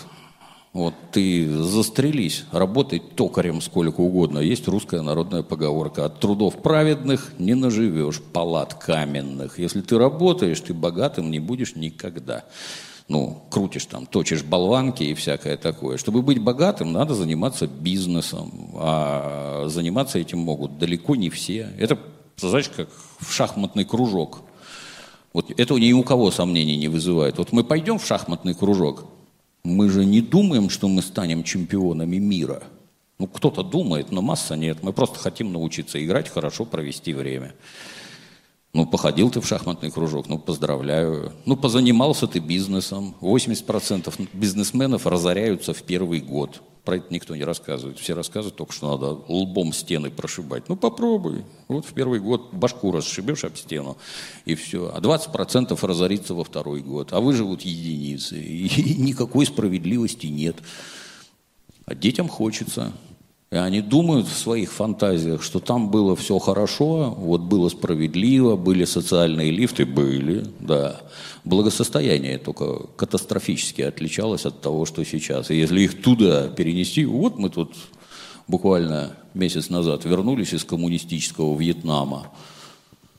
Все прекрасно. Отличная жратва, замечательные вьетнамские девчонки. И даже мальчишки симпатичные есть. Нам на пляже приставал вьетнамский гомосексуалист. Вот. Ну, а вот, например, купить там ну как, из поездки что-то привезти, а там нет ничего, вообще ничего. Есть какие-то самоцветы, так сказать, которые русские для русских продают, приехавших, а больше там ничего нет, вообще ничего, ни каких-то там этих телевизоров, ни шмоток, вообще ничего нет, просто ничего. Ну вот, хотите вы так, или на Кубу съездите, посмотрите. Там тоже достаточно сурово. Ну, про Северную Корею вообще молчу. Ну, люди себя в жертву и жизнь свою фактически приносят для того, чтобы жила бы страна родная. Ну, мечтать – это одно, а реалии – это совершенно другое. Это хорошо, что мальчикам пока еще хочется под танки. Но как-то не в ту сторону надо рыть, на мой взгляд. Вот китайцы. Правильный пример. У руля стоит КПК – и она страну направляет туда, куда надо, давая развиваться каким-то там капиталистическим элементам, но в то же время держа все это под коммунистическим контролем, то есть осуществляя глобальное руководство страной. Ну и в Китай съездите, посмотрите. У них там, я уж не помню, там миллионов пятьсот за чертой бедности живет. Ну, поглядите, на что это похоже, строительство светлого будущего. Хотите так? Наверное, нет. В жизни нету репетиций и черновиков нет, она одна. И если вам на нее выпадет какая-нибудь перестройка, то я вас серьезно пожалею. Назад уже ничего не вернешь. Спасибо. А... Да, второй вопрос у вас. Мне удобнее так. А, у меня еще второй вопрос, немного в тему Мединского. А как вы относитесь к его решениям, например, отменить э, смерть Сталина, перенести какой-нибудь фильм американский, чтобы показали какой-нибудь классный русский фильм, российский? Это два вопроса. То есть про смерть Сталина, с моей точки зрения, надо делать ровно наоборот. Я не советник министра, я член экспертного совета про кино. С моей точки зрения, надо делать наоборот. Надо его показать, а потом позвать умных людей откомментировать. не Николая Карловича Сванидзе, который там забьется в пене от восторга, какой замечательный фильм показана правда. Позовите нормальных людей, историков, искусствоведов, чтобы они это дело откомментировали. Это же как с детьми. Народ, он большой ребенок. А правительство обязано исполнять роль взрослого, который детские позывы укращает. Вот держать и не пущать. Вот когда-то у нас не печатали гражданина Солженицына и не давали советскому народу читать. А потом он внезапно появился. Это действует вообще как удар дубиной по башке в плане идеологического воздействия. И что? Что из этого получилось? Вот этого Светоча теперь в школе проходят эту брехню откровенную и бред просто вот психически больного. Ну, смерть Сталина это тоже бред психически больного. Он снят по комиксу. Комиксы, я не знаю, если видели, ну, ужаснетесь, там, туши свет. Берия там каких-то пионерок насилует. В камнедробилке, как нам рассказывал гражданин Познер, гражданин Познер нам рассказывал, что Берия носился на машине по Москве, хватал девок на улице, особенно школьниц, волок к себе в домик, там их насиловал – а в подвале у него стояла портативная камнедробилка, подключенная к канализации. И девок сразу запихивали в камнедробилку. Люди, я не, я не знаю, кем надо быть, чтобы в такое верить. Если был хотя бы маленьким начальником, можно заметить, как меняется отношение женщин к тебе, когда ты хотя бы маленький начальник. Если ты большой начальник, то там уже ногами отбиваться надо. А если ты Берия, я не знаю, там заградотряды вокруг ставить надо от желающих с тобой совокупиться. И кого он там гонял, зачем, понять невозможно. То есть все это надо разбирать с конкретными материалами в руках. Это наоборот полезно. Это как дети. Вот ребенок играет у вас в компьютерную игру, а вы как папа должен сидеть рядом с ребенком, играть вместе, обсуждать, что там происходит, и объяснять этому самому ребенку, как это надо воспринимать. Тогда да, абсолютно нормально. А если ты скрываешь и прячешь, держать и не пущать, эффект будет прямо противоположный. Это что касательно смерти Сталина и вообще любой антисоветчины. Тут просто непонятно. А вот художественные фильмы Никиты Сергеевича Михалкова «Предстояние», «Цитадель», они чем отличаются от этих идеологических помоев? Ничем. Только тем, что их русский снял. А так точно такая же гадость. Ну а что касается вот этих вот заградительных мер – а невозможно конкурировать с западным кино. Вот в такой, так сказать, честной борьбе. Вот сейчас, например, вышел художественный фильм «50 оттенков власти» или там «Свободы». Я два предыдущих я не смотрел. Ну, а пошел посмотреть третий. Смотреть его можно только как Одиссей, чтобы тебя к мачте привязали, и ты не сбежал оттуда. Там какая-то, ну, там такой накал идиотии, что диалоги все идиотские, поступки все идиотские. Может быть, про чувства, и чувства все идиотские. Все, от начала до конца. Но владельцы кинотеатров, поскольку, поскольку у нас уже выращено поколение идиотов, которое готово с удовольствием это потреблять, они то ломятся ордами, и этот фильм идет на 75% сеансов. Если кинотеатр наш с вами, мы как барыги и капиталисты, но если кино собирает, давай, ну вот у нас 10 залов, ну давай в 5 поставим. Не хватает, в 7, давай в 10 поставим.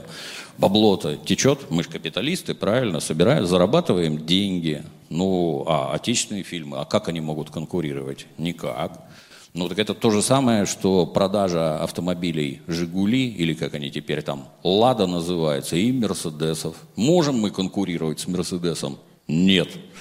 Ни под каким соусом вообще. «Мерседес» тут все сожрет. Или, например, «БМВ». Все сожрет и все завалит своими машинами. А между прочим, один работник «АвтоВАЗа» обеспечивает 7 рабочих мест вокруг себя. И если их там 100 тысяч, то 700 тысяч и того миллион, грубо говоря, задействован. Надо нам это или нет? Ну, наверное, надо. Надо свое кино как-то пропихивать? Ну, наверное, надо. Надо снимать свое и прокатывать свое. Но там, как и все, в родной стране у нас все большие сети, они все американские, они не наши. И не мы принимаем решение, что там и куда ставить. Вот считается, что в, в Соединенных Штатах, они самые богатые в плане кино, у них 15 тысяч экранов. экранов, не за, ну, не кинотеатров, а экранов. 15 тысяч – это занебесное количество. А у нас сейчас вот больше трех, но это сильно меньше. Забывают рассказать, что в Советском Союзе было 50 тысяч экранов считая всякие кинопередвижки, которые ездили там по городам и селам. Вот к нам в армию, например, регулярно приезжали, у нас самолеты летают, а в пункте аэродромного управления нам, бойцам, показывают кино.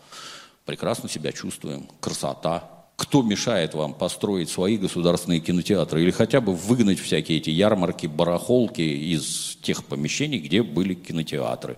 Никто. Вот чем больше вы их откроете, и если они будут государственные, вот там вы можете диктовать свою политику. А дальше вы столкнетесь с тем, что ваши фильмы никто смотреть не хочет. Ну, потому что они дрянь. Вот не хотят и все. Потому что вы обратите внимание, вот вышел художественный фильм «Движение вверх». Смотрели, не смотрели? Он уже у нас почти «Аватара» побил. Это вот самый главный фильм, самый денежный. Если посмотреть трезвым взглядом, ну вот кино из двух частей – Одно какие-то политические помои, а другое спортивная игра. Это эти два куска снимают разные режиссеры, как правило. Вот где про спорт, где там прыгают там с мячиками и всякое такое, slow motion, там скакнул, развернулся, забросил. Это все интересно, вызывает напряжение и всякое такое. Все, что не спорт, бред сумасшедшего. Как может антисоветчик попасть в сборную коммунистической советской страны? Как?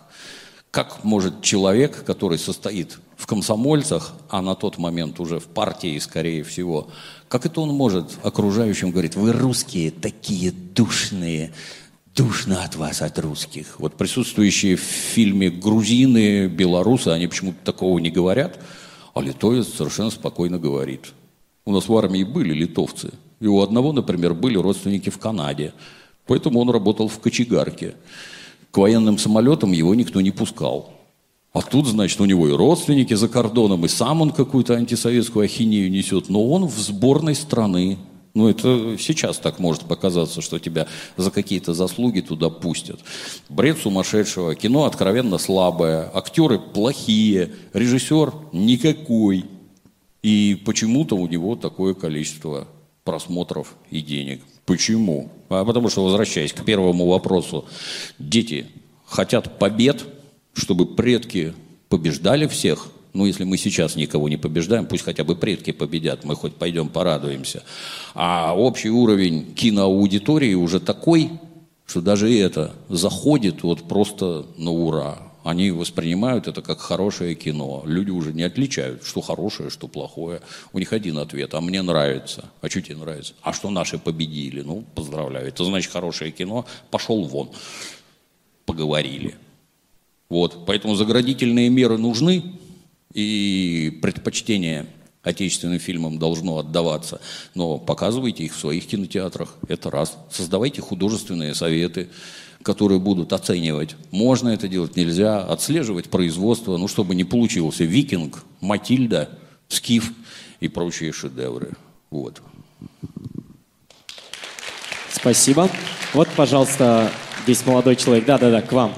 Вот направляется. Можно, пожалуйста, вот сюда микрофон? Угу. Дмитрий Юрьевич, здравствуйте. Очень рады видеть вас в нашем маленьком городишке. Ну, если сравнивать с культурной столицей и столицей. И хотел присоединиться к тем людям, которые вас уже поблагодарили за то, что за ваш вклад, за то, что опять-таки вы приехали к нам. Хотел задать э, не такой вопрос э, со стороннего канала на Ютубе, узнал, которые с вами люди встречались. Они спросили вас о каком-то секретном фильме, о котором вы не захотели рассказывать, который вы готовите с Дементием.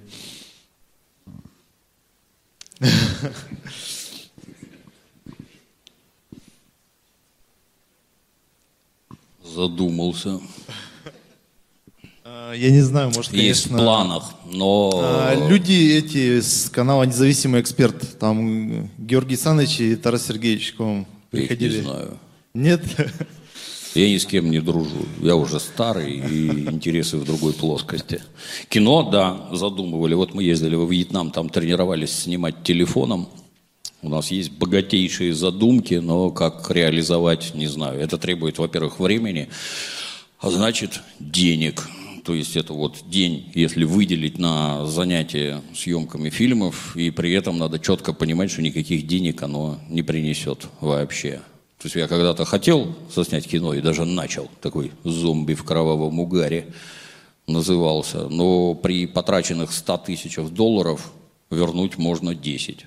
И это как-то печально, как-то вот это сразу отодвигает кинопроизводство прочь. В нашем кинопроизводстве люди деньги зарабатывают, когда снимают кино. Они вот его снимают, у них все хорошо, дальше их ничего не интересует. Делают какую-то дрянь. К ним обращаешься, там, вот сколько стоит снять? Ну, 1120 долларов одна серия, если сериал. Э, у меня нет 120. А сколько есть? 10. Ну, за тридцатку тоже можно уложиться. Я аж насторожился, как это у тебя так получается, такой разброс. Дальше он начинает объяснять, сколько украдет продюсер, сколько украдет режиссер, сколько останется. Придут актеры в своей одежде, или ты им одежду покупаешь. Это вот там раз-раз-раз набегает. Ну, в общем, за десятку тоже можно снять, я так понял. Но дальше уже общаться никакого смысла нет, потому что там такое кубло, куда посторонних не пускают вообще. И, а как это прокатывать? Ну, то есть собирать собирать с людей деньги, мысль здравая, вот на 28 панфиловцев насобирали 35 миллионов рублей с населения. Много ли это? Ну, это в пять раз меньше, чем понадобилось с одной стороны. С другой стороны, это народ деньги сдает только из чувства вот, отрицания. Снимите уже что-нибудь такое, чтобы все эти сволочи утерлись. Если на что-то другое собирать, например, на веселую комедию про меня с Дементием, я вас уверяю, там проблемы возникнут, 35 миллионов не получится. Поэтому вот мы потренировались с телефоном, дальше будем на телефон снимать. Получается смешно, на мой взгляд, смотрят много, будет весело, да. Когда, не знаю. Спасибо. А, вот э, на первом ряду дама, пожалуйста. Здравствуйте. А, я хотела спросить э, про, ну, хотела спросить совета. У вас очень интересный жизненный путь карьерный, вы так радикально поменяли э, сферу деятельности, и э, вам удалось монетизировать ваше хобби. А что бы вы посоветовали молодым людям, как э, выбирать э, жизненный путь, как выбрать карьеру, куда двигаться, на основе чего именно делать свой выбор – и, ну, изначально, довольны ли вы вот сложившейся вашей жизнью, тем, как все получилось, и уже, исходя из этого, можно услышать ваш совет, рекомендации. Веселый жизненный путь получается не по своей воле. У меня родился ребенок, ребенок после года очень сильно заболел, и всю оставшуюся жизнь я его лечу в меру сил и способностей. Из-за этого надо было менять работу, менять там климат. Я ездил в Среднюю Азию, ездил туда, ездил сюда. Никакого толку от этого нет. И, в общем, если смотреть реально, то оно абсолютно не смешное, а сплошные беды и горе. Если я прыгаю и кривляюсь, то это вовсе не про то, что происходит на самом деле. Когда тебя спрашивают, кем ты работал, а ты начинаешь перечислять, там я водитель, авиатор, кузнец и еще чего-то, журналистов это всегда приводит в восторг, надо же, как у вас это. Если ты покажешь такую трудовую книжку в любом отделе кадров, тебе там дверь вон там, Такие нам не нужны точно. Вы больше года нигде удержаться не можете. Ну, плюс оно там несет всякие специфические вещи. Я первый раз в отпуск пошел в 27 лет, а второй раз в 33. Это тоже как-то немногим нравится, когда работать надо все время. Нужны деньги. То есть в Советском Союзе всех лечили бесплатно, но если болячки серьезные, то надо платить деньги. Соответственно, ну вот инженерам тогда платили 120 рублей, а пролетариям там от 250 и выше. Выбор небольшой, не надо никакого образования, я пойду работать водителем грузовика. Ну вот я трудился водителем грузовика, хорошо зарабатывал там, без разговоров. Но это работа специфическая, не для всех. Ну, тем не менее, семья у меня, как это принято говорить, интеллигентная. Меня учили с детства совершенно другому, не работать водителем грузовика, вот. И стремления у меня были к другому. Я люблю книжки читать и сам их писать умею, и это мне интереснее. И, на мой взгляд, ну, я, так сказать, в силу возраста и мозгов хорошо понимаю, что не столько важно, что заложено в тебе, хотя это очень важно. Сколько, как тебе повезло, не повезло. Знаешь ты правильных людей, попал ты в нужный момент и всякое такое. Вот если бы не было интернета, я бы не мог построить себе сайт. Если нет сайта, то эти самые переводы никак нельзя распропагандировать и раскрутить. Потому что если ты пойдешь на Мосфильм, тебя сразу, ну ты кого знаешь. Вот у нас есть тетя Соня, ей 70, поэтому у нее гигантский опыт, она отлично переводит. Же переводит твоя тетя Соня. Чем она вообще? Тетя Соня борется с пошлостью в американских фильмах. Я говорю, а я не борюсь. Они как раз наоборот про пошлятину. Это неправильно. Вот тетя Соня такого не допускает. Я говорю, это от нее выходит вот эта вот дрянь не смешная абсолютно. Да, это она делает. «Форсажи», например, абсолютно не смешные фильмы в исполнении Ярославы Турылевой из студии «Пифагор». Она трудится, а я тоже хочу. А вы кто? Ну вот, никто. Или наоборот, а вы кто? Я говорю, я Дмитрий Пучков, звезда отечественного интернета. А у вас есть укладчик? Я говорю, это кто? А это человек, который ваш текст укладывает в артикуляцию персонажей. Я говорю, вы в курсе, что в русском и в английском там разная артикуляция, потому что слова разные? В смысле? Я говорю, ну, ваш укладчик, по всей видимости, укладывает в кавычках текст, вот здесь вот он начался, а вот здесь он закончился, потому что все остальное с артикуляцией не... Ну, можно сказать и так, да. И? Так вот, у вас есть укладчик? Я говорю, нет, я сам укладчик. Нет, вы сами, вы так не умеете, конечно. Но вы не сможете работать, потому что все укладчики и переводчики у нас семейные пары. Это я не шучу. Поэтому вы, как переводчик, Дмитрий, не востребованы. Ну, начинаешь объяснять, есть примеры, что любое кино, любое абсолютно, которое я перевожу, оно собирает на 2 миллиона долларов больше. Это вас интересует? Нет. Потому что у тебя должна быть жена укладчица, а у нас уже есть тетя Соня. До свидания.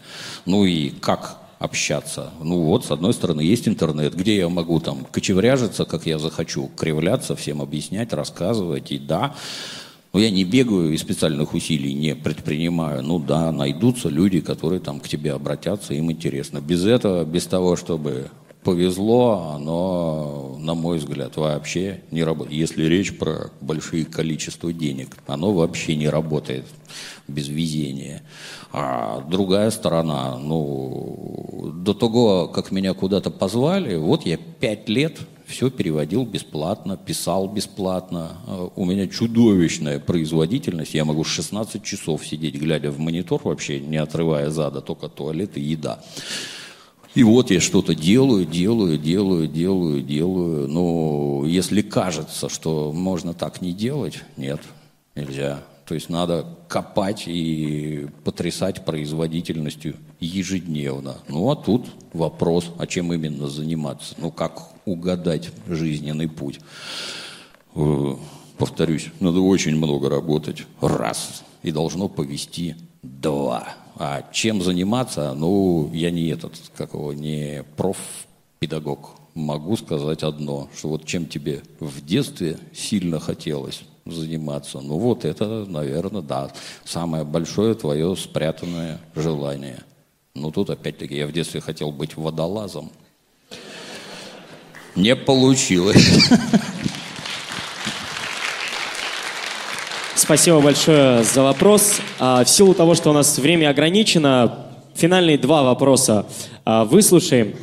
Пожалуйста, давайте один с этой стороны, один с этой. А, посередине будем, Дмитрий? Пожалуйста, давайте вот ваш вопрос. Здравствуйте, Дмитрий Юрьевич. Э, коли мы живем в демократии, да, и всем известно, что демократия не может, точнее может быть, но самая главная ее часть и самая составляющая – это выборы – честные выборы, где народ может выбрать и как бы того, кто будет им править и так далее. Скажите, пожалуйста, в связи с этим, как вы относитесь к этому цирку, который будет 18 марта? И что, что, какими способами можно повлиять, допустим, вот молодому поколению, которое, ну, не хочет вот этого всего. Действительно, мы все-таки не в советское время росли, где были выборы тоже, да, как вы знаете, естественно, и где было примерно то же самое. Что делать-то? Выборы всегда везде одинаковые. Всегда везде. Ничего другого человечество не изобрело вообще. Знаете, вот бывает, приводят там в пример, а вот у новгородцев была единственная в России демократия. Там было новгородское вече, где народ собирался и голосовал. Это всегда вызывает недоумение. То есть вот город, да, ну условно город-государство, да, Новгород. Вот у него, наверное, есть какие-то политические мотивы, там, тяготение к одному другому. Новгород не хотел быть с русскими, как, например, Псков, ну, точнее, с Россией. Это было отдельное формирование. Вот викинги там перлись через Волхов везли всякое, и Новгороду было прекрасно, он товарами из Европы торговал со всеми остальными, а из Владимира ему продавали хлеб. У них там все время какие-то терки были. Возглавляет все это дело так называемая элита. Вот она знает, с какими норвежскими конунгами надо дружить и как обращаться с Владимирским князем. А теперь давайте проведем голосование на вече. Соберем толпу балбесов, в прямом смысле слова, там, кузнецов, токарей, еще кого-то. Большая часть информации, которая связана с политикой, она тупо секретная. Вам и сейчас никто ничего не скажет, категорически. Какие там подковерные движения и закулисные дела вершатся, никто не скажет. А тебе, а, пацаны, примите участие. Решались эти вопросы криком. То есть кто громче орал за кого, как у древних греков, те, соответственно, и побеждали. Ну, если это даже там в какое-то рассмотрение принимается, как вы понимаете, ну, есть такая песня «Я веселый огуречек, не ходи на тот конечек». Там были концы, так называемые, то есть кварталы, в которых жили эти, эти, эти. Туда отправляются эмиссары, то есть пропагандисты, которые идут к авторитетным людям этих кварталов и говорят, Петрович, голосовать-то надо за Сидорова, ты же понимаешь. Он, да, собирает братву, Петрович говорит, орем за Сидорова. И так вот 8 концов из 10 орут за Сидорова, и в результате выбирают Сидорова. Является ли это демократией? Ну, с моей точки зрения, бред сумасшедшего, никакая это не демократия, это чушь собачья. Все организовано, все подстроено. Ну, да. Так а так всегда. Потому что при коммунистической власти выдвигали только коммунистов, например. Мы к ним сугубо положительно относимся. Они хорошие были, и все были за нас. Но они только от одной партии. А теперь коммунистов нет. Ну, они есть, ну, на мой взгляд, это не коммунисты. Кого вам выдвигают? Совершенно конкретных персонажей. Вот Владимир Владимирович, например. Но тут, опять-таки, все кричат там хороший, плохой. Я смотрю с другой стороны. Он лучше президента Ельцина или нет? На мой взгляд, их даже сравнивать нельзя. Настолько он лучше. Кто может встать рядом? Кого мы, из кого мы можем выбирать? Вот Владимир Владимирович и, наверное, Леха Навальный. Леха чем в этой жизни руководил? Ну, хотя бы женой своей руководит? Я не знаю, но сомневаюсь. Окружающими, может, руководит? Нет. Леха бестолковый, он не юрист, он не, раз, не разбирается в юриспруденции вообще, а это основа. Вообще ничего не понимает. Леха с судимостями ездит за границу. Это как это? Нормальных граждан с неуплаченными штрафами за нарушение скорости не пускают, а Леха ездит. Ты кто? Хотелось бы узнать, Леха, с кем ты дружишь? Чем руководил? Ничем. Ну и какой смысл за него голосовать? А кто еще? Григорий Явлинский? Ну, я помню, он когда-то на заре перестройки выступал с планом 500 дней, за которые Россию хотел там переделать. Ну, вызывало у меня серьезные сомнения даже тогда. Кто еще? Кандидат Грудинин, который почему-то как сейчас говорят, коммунист, но он недавно вышел из партии «Единая Россия». А это коммунистическая партия, что ли, я не пойму. Как-то я теряюсь, и вдруг оказывается, это какой-то народный кандидат. У него есть совхоз имени Ленина. Оказывается, это не совхоз имени Ленина, а ЗАО имени Ленина. Не имеющий никакого отношения к совхозам. А ты, оказывается, миллиардер там какой-то. Забыл, что у него там миллиарды в Швейцарии лежат. Могу рассказать историю, могу рассказать историю про себя. Я как-то раз залез в шкаф, куда я не лазил много лет, а там 10 тысяч баксов лежит. Ну, кому не расскажешь, все смеются, вот ты идиот. Да, идиот. А вот кем надо быть, чтобы забыть, что у тебя в Швейцарии 9 миллиардов лежит? Это что вообще такое? И как такое возможно? Ну вот, да. Зачем эти кандидаты? Оно примитивно. То есть на выборы должны ходить люди. Должны. Должна быть явка. И если один Владимир Владимирович, то никто не пойдет. Просто потому, что все уверены, что он и так победит. А давайте назначим в большевики Грудинина. И тут же побегут люди, которые только вот этот, чтобы к власти не пришел. Для этого еще годится Собчак, которая там Крым отдаст, еще чего-то. Вот чтобы это вот, вот к власти не пришло, побегу, проголосую за Владимира Владимировича. Ну и немножко проголосует вот за этих. Явка вот такая, нужный кандидат избран. И что?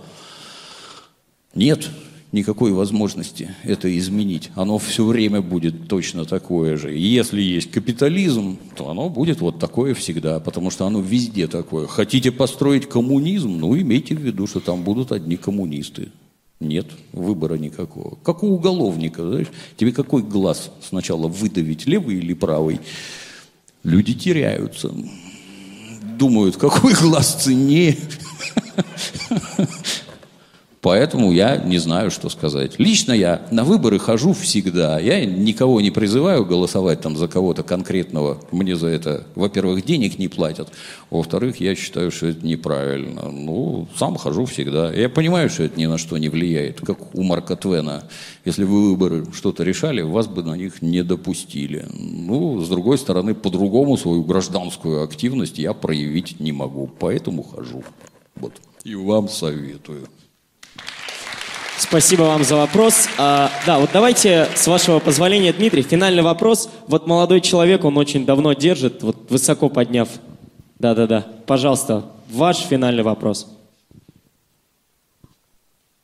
Дмитрий, здравствуйте. А, Хотел вас а, спросить такой вопрос. А Сейчас тенденция в кино, в принципе, и в политике движется в сторону толерантности и фем- феми- феминизма. А, И вот такой вопрос. Если лет через 100-150 про вас снимут фильм, и вас сыграет чернокожий парень или девушка, как вы к этому отнесетесь? Как мы выбрали человека, задавшего последний вопрос. Если чернокожая девушка, я хочу быть продюсером. Как Харви Вайнштейн, чтобы я был. Всех проверял на пригодность. Ну, то, что феминизм и толерантность, оно говорит совершенно о других вещах. То есть, если вот это вот так насильно пропихивается, например, вот, например, у вас в конторе, что-то в вашем правлении вашей конторы, что-то мало женщин, всего три, а должно быть 45. Срочно их туда запихайте. Это о чем говорит? Что вот вы орете при своей демократии, что у вас равенство, у вас справедливость, у вас все равны. А где же равны, если только три женщины? А как же у вас так... Женщины, для многих открытие, они тоже люди. И нифига не тупее мужиков. А в ряде аспектов, наоборот, очень сильно умнее. А так как так получается, что в вашем капитализме женщин и в вашей демократии женщин так мало? Как это так получается? Вот в Советском Союзе тетки хотели шпалы класть, например. Шли, клали, все нормально, полное равенство. Хотели завод возглавить, многие возглавляли. Были депутатами, это никого не смущало вообще. И у нас это даже не вызывает, вот я не знаю, там, ник- есть вещи, типа там шахтер, например, тетеньки не очень, у них здоровья на это не хватает. Оперуполномоченный, например. Ну, когда я увольнялся, у нас уже были тетеньки оперуполномоченные. Зачем это надо, я не понимаю, но это, видимо, как бокс и штанга. Многим интересно, они хотят попробовать, угробить здоровье и всякое такое. Но, тем не менее, они туда совершенно спокойно идут. А вот у вас в вашем свободном обществе, где все равны, где социальные лифты вот просто жужжат, не останавливаясь. Как это так получается? И вы насильно туда запихиваете. Если вы говорите вот только три, а запихайте 35 или 50, а где вы их возьмете? Вы хотите сказать, что среди них такое количество специалистов, которые могут войти в правление и руководить чем-то? Нет, это ложь. Говорит это ровно об одном, что вы все время врете, все время врете, о, о каком-то там равенстве, о какой-то там справедливости, о равных возможностях. Нет никаких равных возможностей. Как когда-то Джон Леннон пел песню, что женщина – это черномазый нашего мира. Джону Леннону было виднее, что да, действительно, вот не грила, никчемный, тебя никуда не возьмут, потому что ты черный. И точно так же тебя никуда не возьмут, потому что ты женщина. Всякие там оправдания, а она там родила, сидела в декрете, еще чего-то там. А вы как вообще количество населения собираетесь увеличивать без этих самых женщин и декретов? Бред сумасшедшего. Почему им не надо платить деньги? Почему она меньше, чем мужик зарабатывает? То есть, с одной стороны, это справедливо, ты не можешь столько делать, а детей кто растит? Как? И кто обеспечивает тыл этому самому мужику? Кто патроны подносит? В конце концов. Они врут, все время врут. А вот эти вот попытки, ну, феминизм пропихивать насильно, ну, выглядят, на мой взгляд, исключительно идиотски. Вот просто идиотски. Ну, как и все, в общем-то, что они там делают в политическом плане. У них все такое то есть вот набивший оскомину пример из другой области, когда смотрите какой-нибудь фильм там «Неудержимые», где там Сильвестр Сталлоне, Арнольд, Брюс Уиллис, они там все хором бегают, обратите внимание, они бегают по территории суверенных государств, куда проникают незаконно, и без суда и следствия убивают людей – то есть это зрителю говорит о том, что ну, для американского зрителя абсолютно нормально. Наши пацаны забрались куда-то, перебили всяких гадов. Арнольд же хороший, и Сильвестр хороший, и Брюс отличный. Всех правильно убили. И никакого сомнения у вас потом не вызовет, если ваши доблестные войска воюют в Сирии незаконно, их туда никто не звал. А что такого? Публика подготовлена, то есть кино – это инструмент промывания мозгов в первую очередь, а голливудское особенно. Ну, в последнее время сильно сдали после забастовки сценаристов, у них сценаристы обнаглели и начали требовать, чтобы им денег платили столько же, сколько режиссерам. Конечно, был дан решительный отлуп, никаких денег вы не получите. И они массово убежали в сериалы. Поэтому сериалы теперь гораздо лучше, чем кино. А кино стало сильно хуже. Но, тем не менее, вот идеологические помои оттуда никто не убрал. Оно только хуже становится, на мой взгляд. Вот как-то так. А теперь танцы. Давайте поаплодируем.